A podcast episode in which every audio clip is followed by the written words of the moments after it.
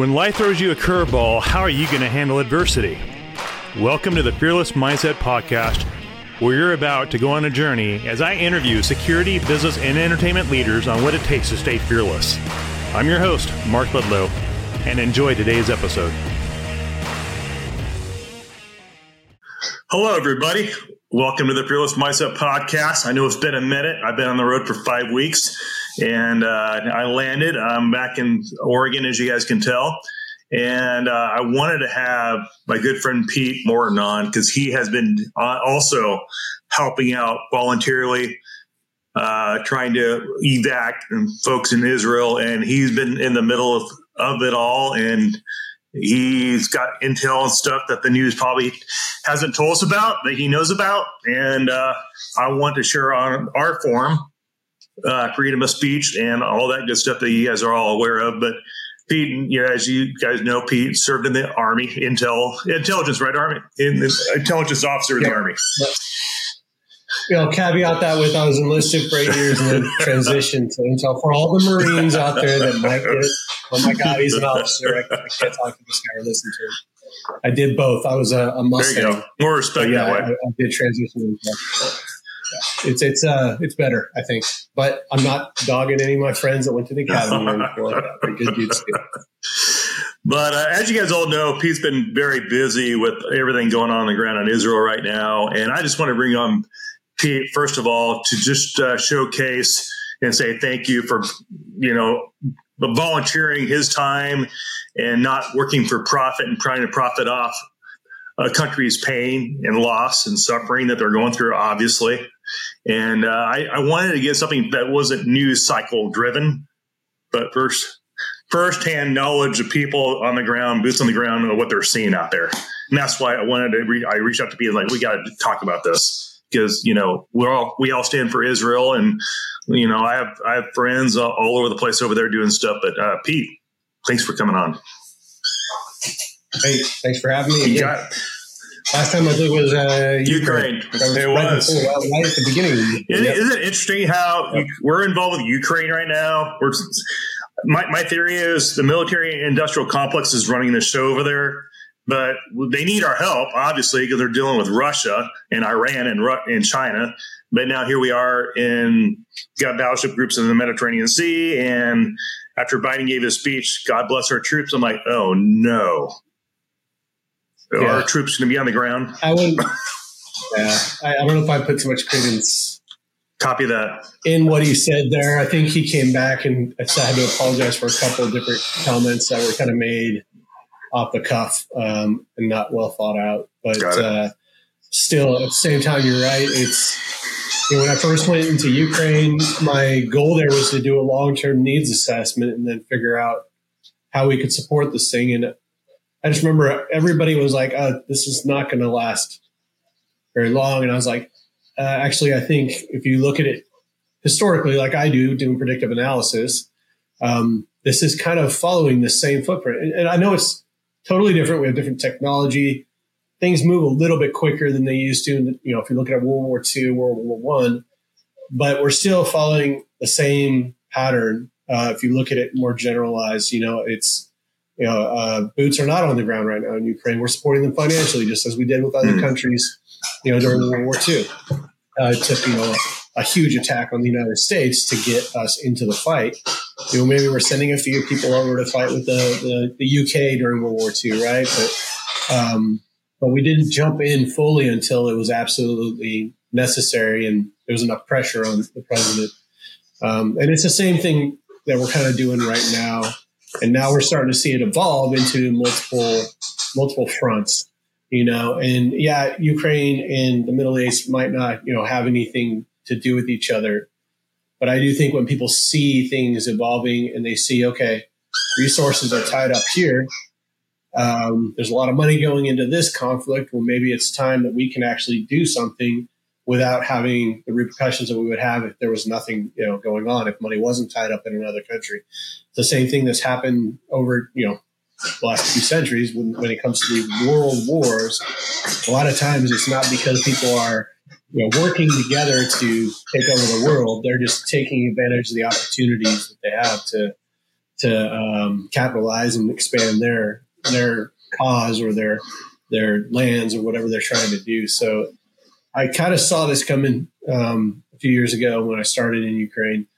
I just didn't know if the front, the first or the second front that was going to pop up would be in the Middle East or in Southeast Asia, like Taiwan area, and that, um, which is another thing we just need to keep an eye on. You know, I, I used to feel kind of concerned about speaking about these things, saying, "Hey, we can predict the future." Um, but I've been right a lot lately, and it's horrible. It is horrible. Yeah. I hate it. Yeah. Loss I mean, of life. If you go back on my feeds and stuff, yeah, you and you, you it, it's not fun to have to say, "Hey, this is going to happen." But mm. the problem is, people are not listening uh, in in politics and commercial organizations. Um, they're following another pattern of uh, not being able to accept the reality of a situation and plan and, and get in front of it. You know, how do we throw a wrench in this cycle that's gone on for years and years and years and consistently happens? And so it, it is interesting to watch it happen uh, and sad to see how many people suffer because of it. Is is the news really giving us the accurate description of what's happening on the ground by what we're getting on the different networks in the states, or what are you? What what would you? What's your thoughts on that? Kind of saw saw something that's been kind of developing over the last few years. I first started seeing it. Um, well, honestly, anybody who was in Intel when the net came out and the ability to spread information, you know, lightning speed and stuff was like, oh boy, this is going to be great. You know, we can use this to do all sorts of cool, you know, operations. You know, um, and and uh, you know, misinformation, propaganda.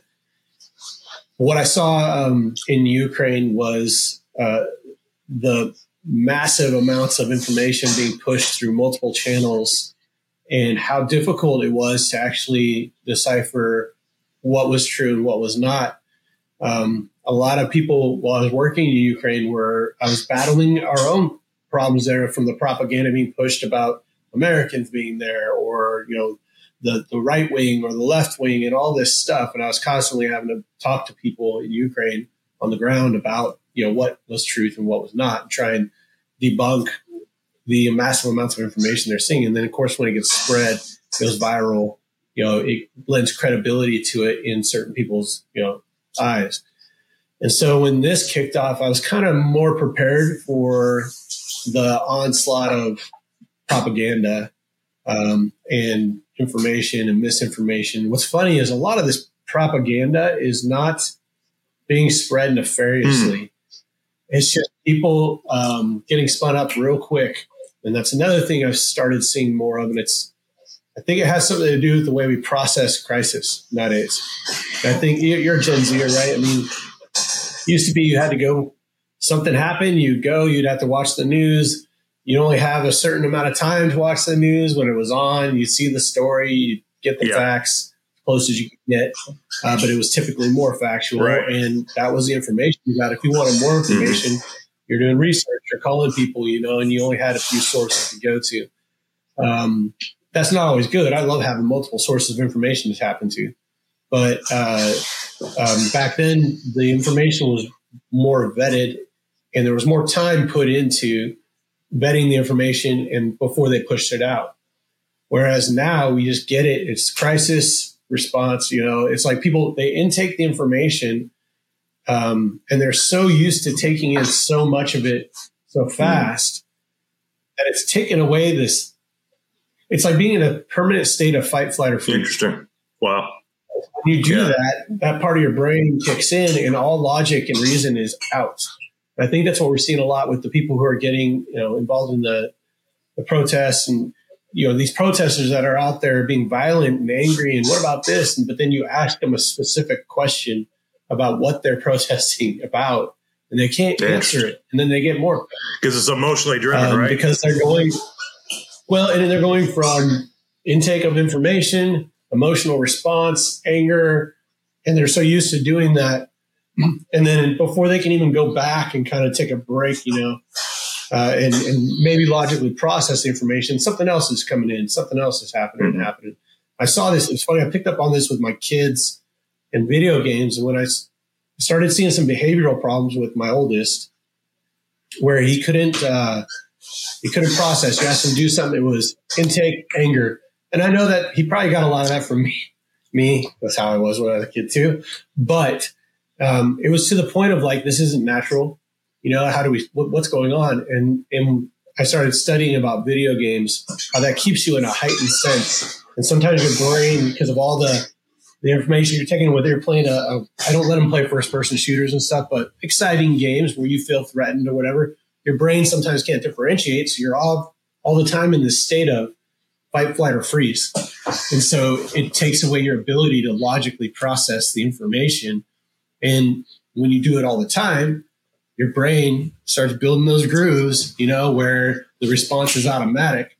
And I think we're seeing a lot of that with people around the world. It's the same with the spread of the information. You know, somebody it pops up in their feed and they go, "Hey, boom, that's bad. Oh no, oh my god!"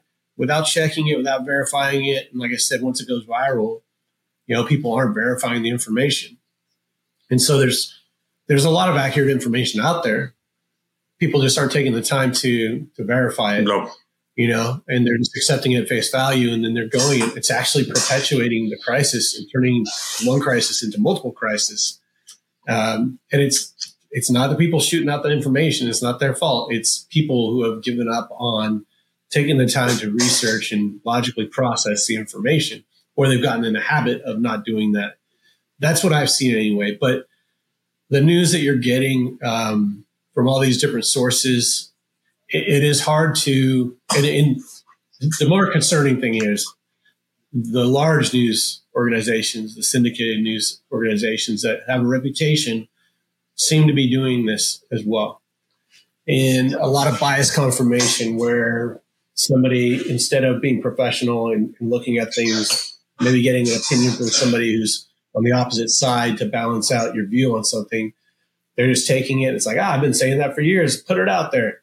You know, oh, this had to have happened and it's just not very professional. There's been a lot of retractions lately, more retractions in the media that I've seen ever, wow. um, because of uh, the, the, information that's being put out.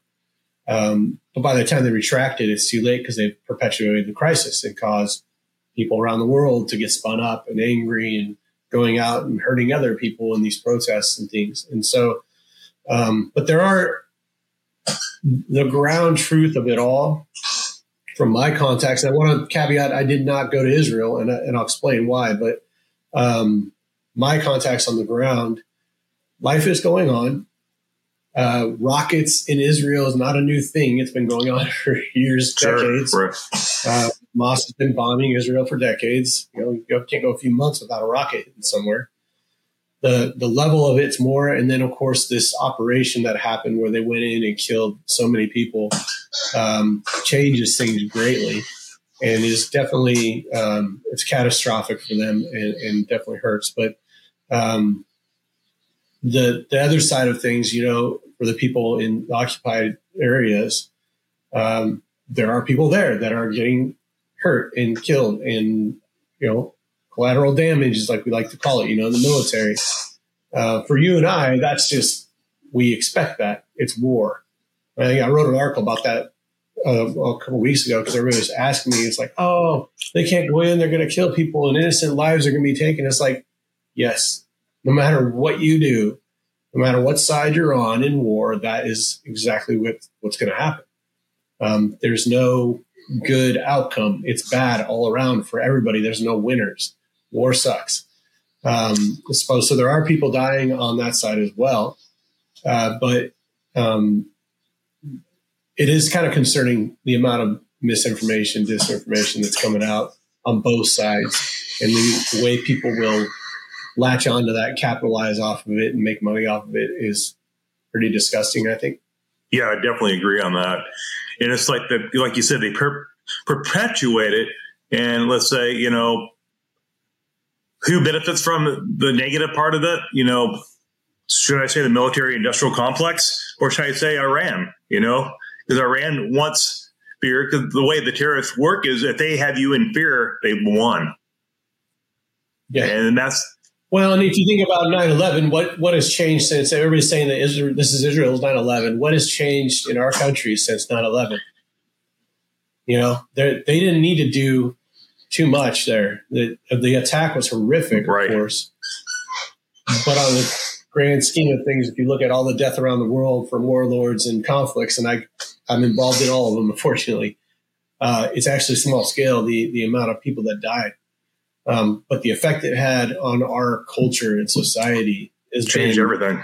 It's that changed everything, and so I think um, I think the same thing with Israel. This this kind of a, a catastrophic event that's so shocking to everybody, but actually shouldn't be so shocking when you're surrounded by people who've been saying they're going to do this for a long time that live within your own borders.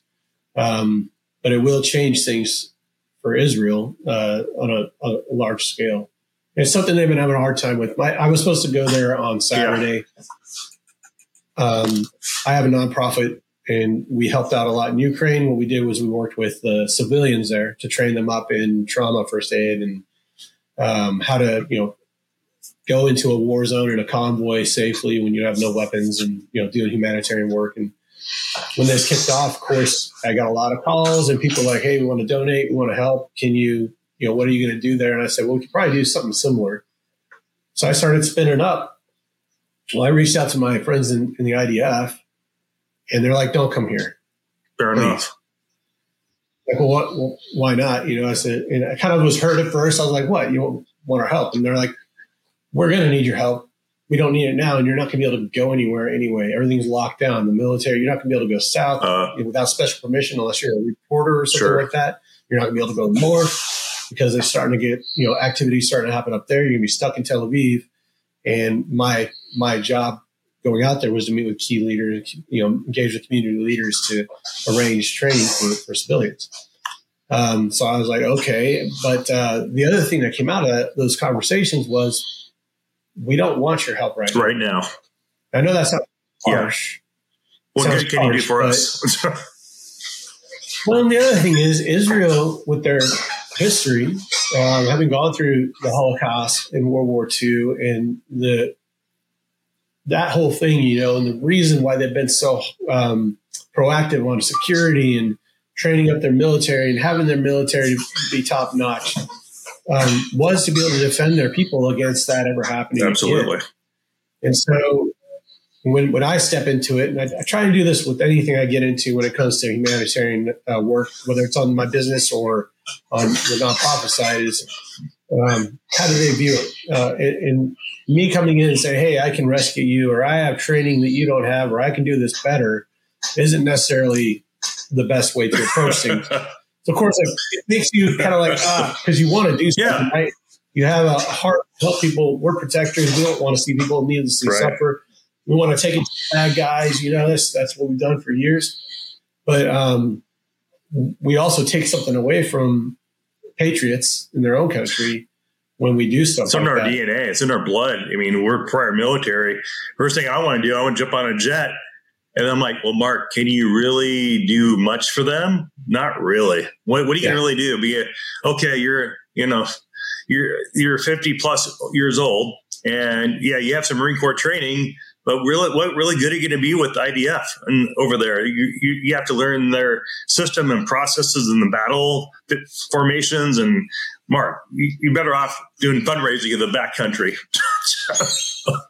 Yeah, well, it, it, honestly, they're not going to do anything with any of us unless we're contracted through the government to do something. That's a good point. And typically, they're going to meet and use coalition forces. We've worked, you know, Israel's got a lot of same training, a lot of same tactics we do, um, but they're, they're going to work. The governments are going to work together because they want to maintain that control. And and us going over to do whatever, you know, it's going to have to go through governments, and they're going to have to approve it, and they're you're not going to be driving around just like I'm all right now. You're not going to be driving around like an operator you know, without checkpoints and, and scrutinizing what you're doing there and why you're there. And if you don't have a good reason, that happens to me anyway when I go to Israel. They have good security, great security. It's most I never feel more secure than when I go to Tel Aviv right. or Jerusalem. And and uh, it's because they really screen people when they're going through the airport I go in with a sat phone every time, and every time I end up with an hour long yeah. uh, interrogation or interview, you know, where they look at my computer and do all this stuff. That's normal time. Wow. You know? So you can imagine how they're really going to be scrutinizing who's coming in and who's doing what and why you're doing it. And, and it's better to have, you know, the support of the, the government behind you. I found that out. Same thing in Ukraine. I mean, right. Ukraine, I remember the first time it really hit me was with the tier one operator guys, CAG mm-hmm. guys. Um, we were doing some stuff there. We had to try and get people out from behind enemy lines. We met, went to meet with this guy who was a head of a, a orphanage over there. I remember he came up, we started talking, and immediately he goes, Why should I listen to you guys?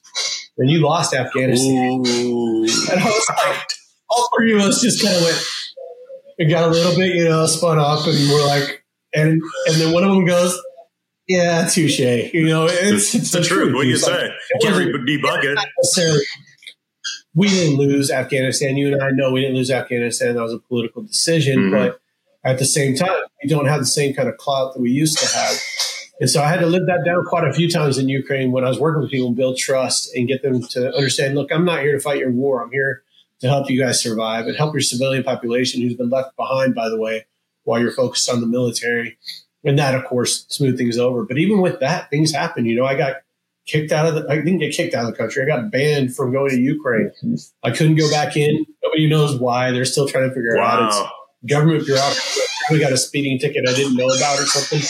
But it's like those kinds of things happen. So if you want to go in to work at a place, you have to be really ready and prepared and make sure that you have the support you need and that you're providing something realistic that's that's actually relevant to what they need, what they they're asking for, and they don't know what they need right now.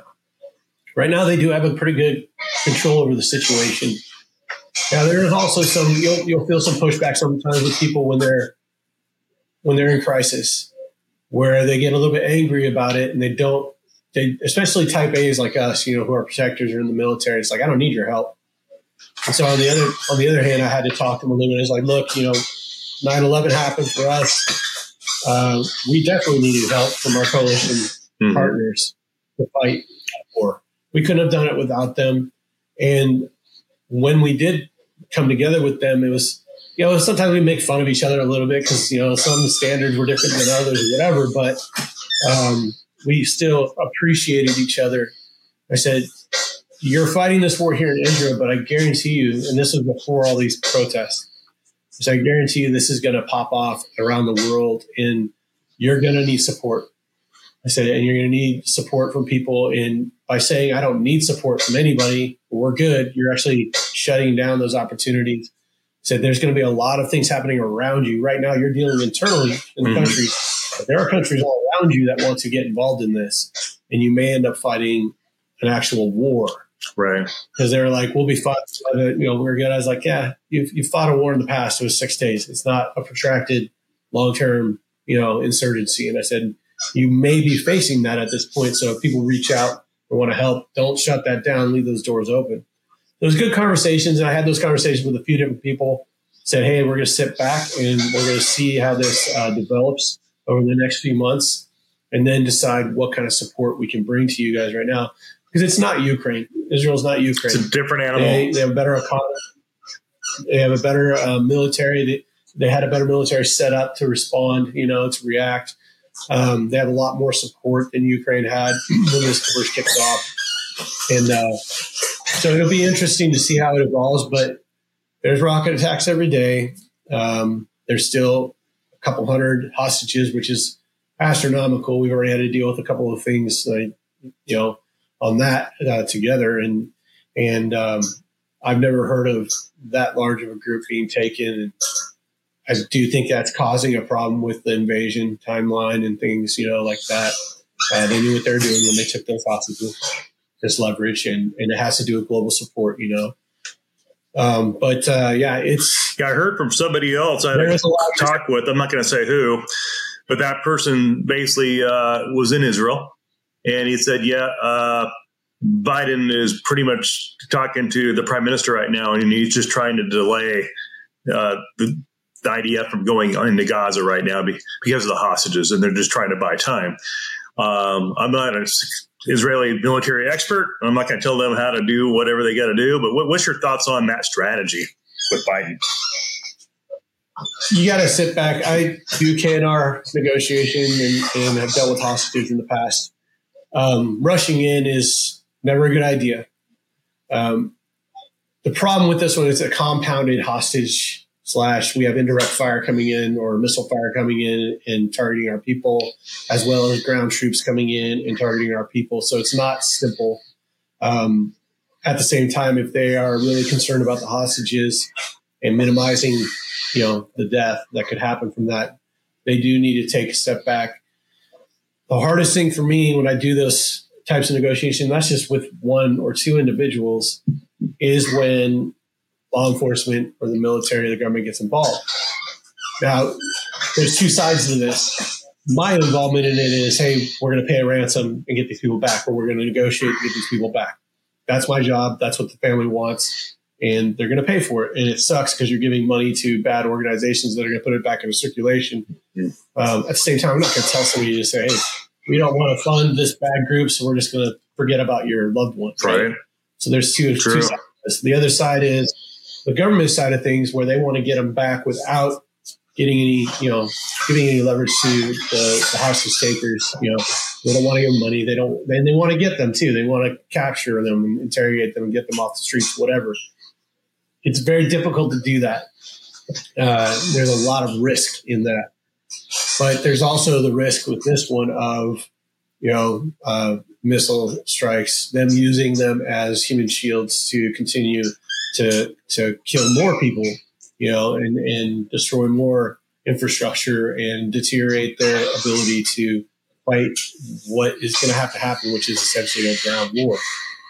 So kind of like you think about it with with us, if there was somebody, if somebody had taken hostages in Afghanistan or Iraq, did it change the way we conducted military operations? Nope, not really.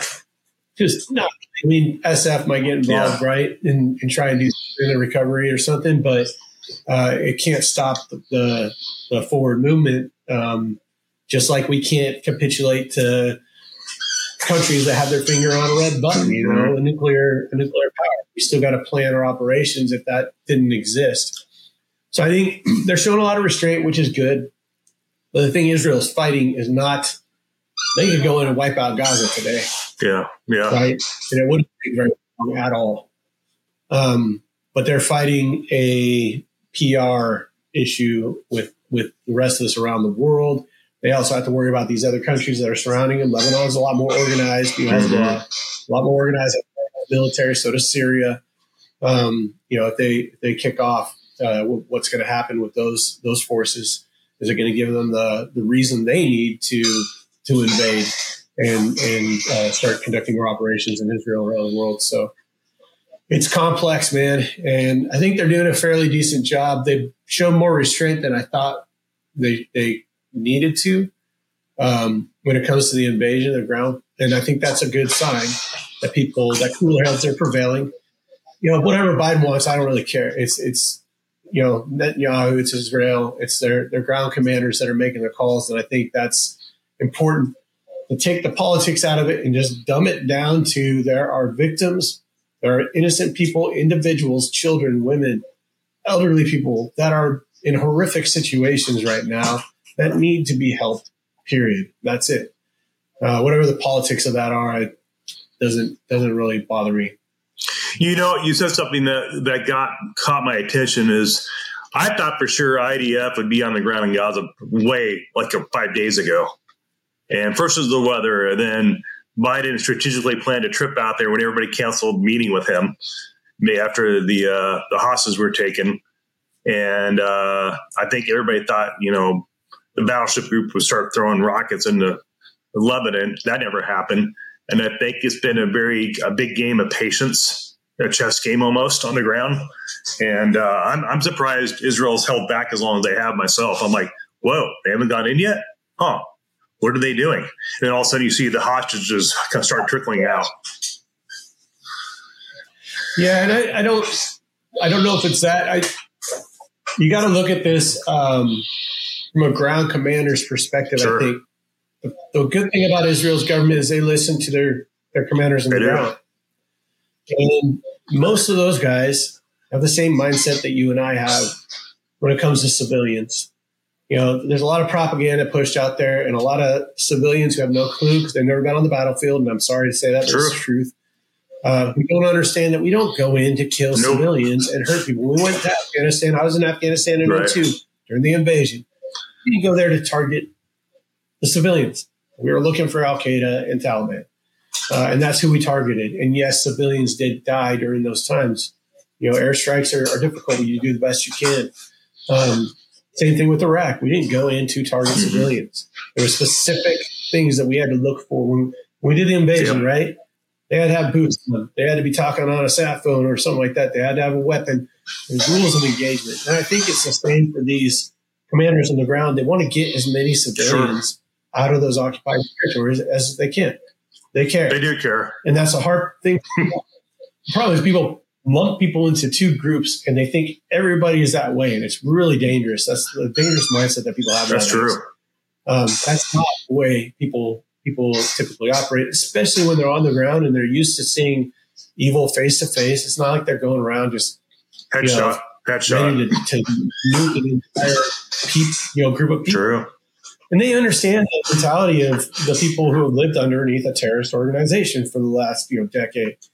You know, they have there's a lot of fear there they're right. dealing with, and there's a lot of they're they're being manipulated a lot. You know, so you know it, has got to, you got to look at it that way. I think they're listening to the ground commanders. I'm sure they want to do their job. Roger Moss, but they also don't want a bunch of civilians in the way, and they've been known to use them as human shields before. So I think that's what you're seeing. And then people just pick up on that and kind of throw their sound bites out so they can get their clicks, you know? Exactly.